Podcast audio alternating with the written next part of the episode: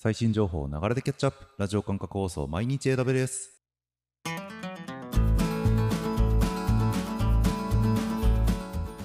おはようございます。サーバークスの加藤です。2月の5日今日も最新のアップデートを皆様にお届けしていきます。電車に乗りながらご飯を食べながらちょっとしたながら時間で気軽にキャッチアップしていきましょう。放送のフィードバックは YouTube のコメント欄または Twitter のハッシュタグサババにて投稿お願いします。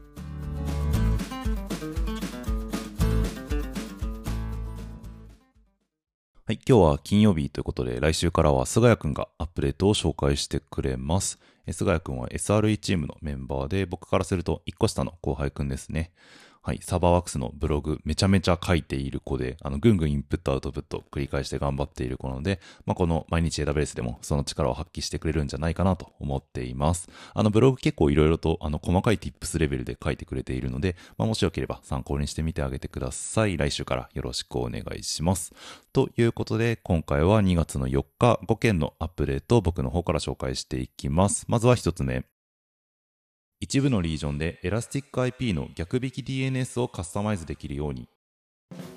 はい、取得したエラスティック IP の逆引き DNS レコードを自分でカスタマイズできるようになりました。ただし東京は来ていなくってオハイオ、カナダ中央、ミラノ、ムンバイ、ケープタウンの5リージョンのみで公開された機能になります。自前で立てた EC 通常からメールを送信する際に EIP に対して逆引きの設定を行うっていうのはよくあることですよね。スパム判定されないように IP からドメインを引けるようにしておくっていうことですが、まあ、今まではサポートに対して申請を上げてあげることでこの IP にこのドメインを紐付けてねっていうふうにお願いをする必要がありました。今回のアップデートでこの手間がいらなくなると、まあ、ただし繰り返しにはなりますがあの5リージョンのみで公開されている機能にはなります。設定は EIP の画面からできるようでコンソールだと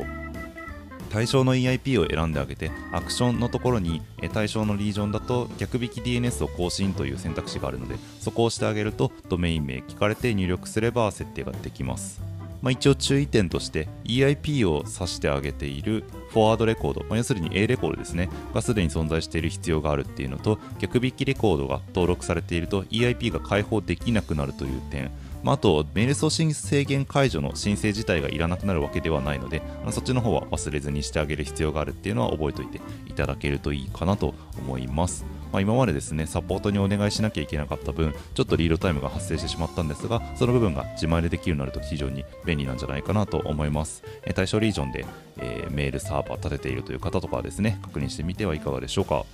次2つ目いきましょう。AWS エレメンタルメディアライブが VPC への出力に対応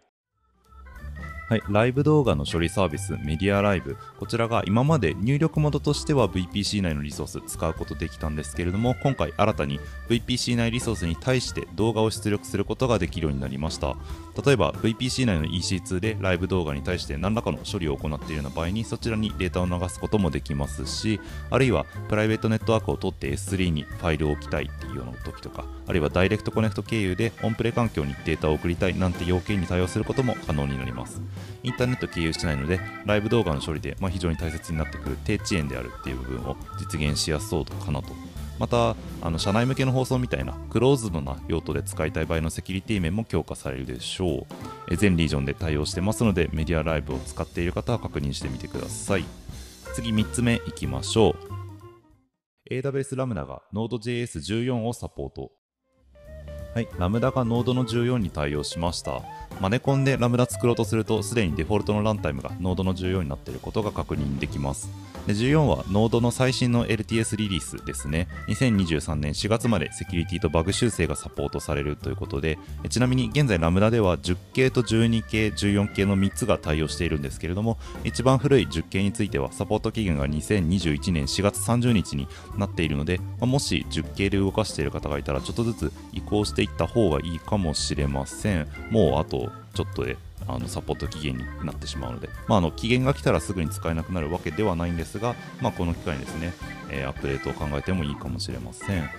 で、えー、と14は Amazon Linux 2ベースの環境で動くようになっています。で、診断レポート機能とかトップレベルのアウェイト、ストリーム API の大幅な変更、新しい JavaScript エンジンへの対応などなど、14で使えるようになった各種新機能については対応されています。ですでに SAM とかクラウドフォーメーションでラムダを作っている方はランタイム14使えるということで先ほど CDK サーバーレスフレームワークあたり見てみたんですけど今日この時点ではまだ対応してなさそうでした。お使いのツールが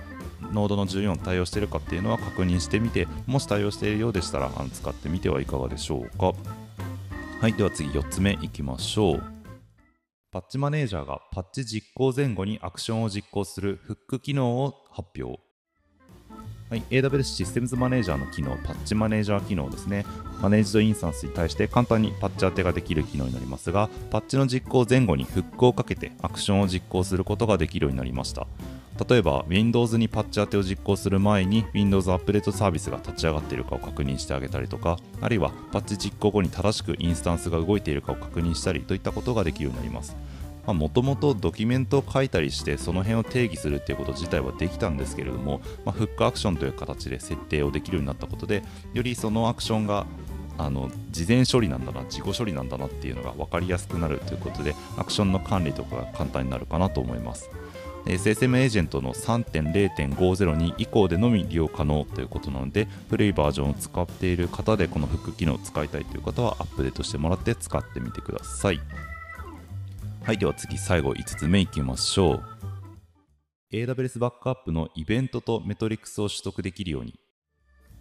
はい、AWS アカウント全体のバックアップを管理するサービス AWS バックアップですが、こちらがバックアップ実行に伴うイベントや実行メトリクスをクラウドウォッチで取得できるようになりました。これによって、例えばバックアップに失敗した時にラムダをキックして修正アクションを自動で行ったりとか、メトリクスを確認しながらアラームを設定してバックアップポリシーの修正を行ったりとか、みたいなことが簡単にできるようになります。もともとバックアップ失敗時の SNS 通知の設定とかは簡単にできたみたいなんですが、まあ、よりいろんな用途に対してあの通知だったりとかラムダの処理だったりとかっていうのを引っ掛けることができて幅が広がってくるかなと。イベントメトリックスの取得自体に特にあの明示的な設定はいらないので自動で取れるようになります。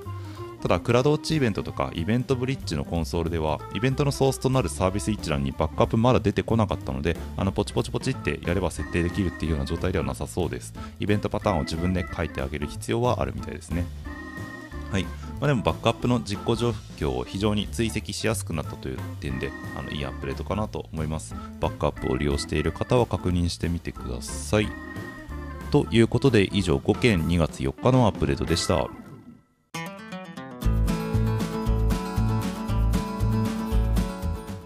繰り返しになりますが、放送のフィードバックは YouTube のコメント欄また Twitter のハッシュタグサバワにて投稿お願いします。また次回毎日 AWS お楽しみに。ではでは。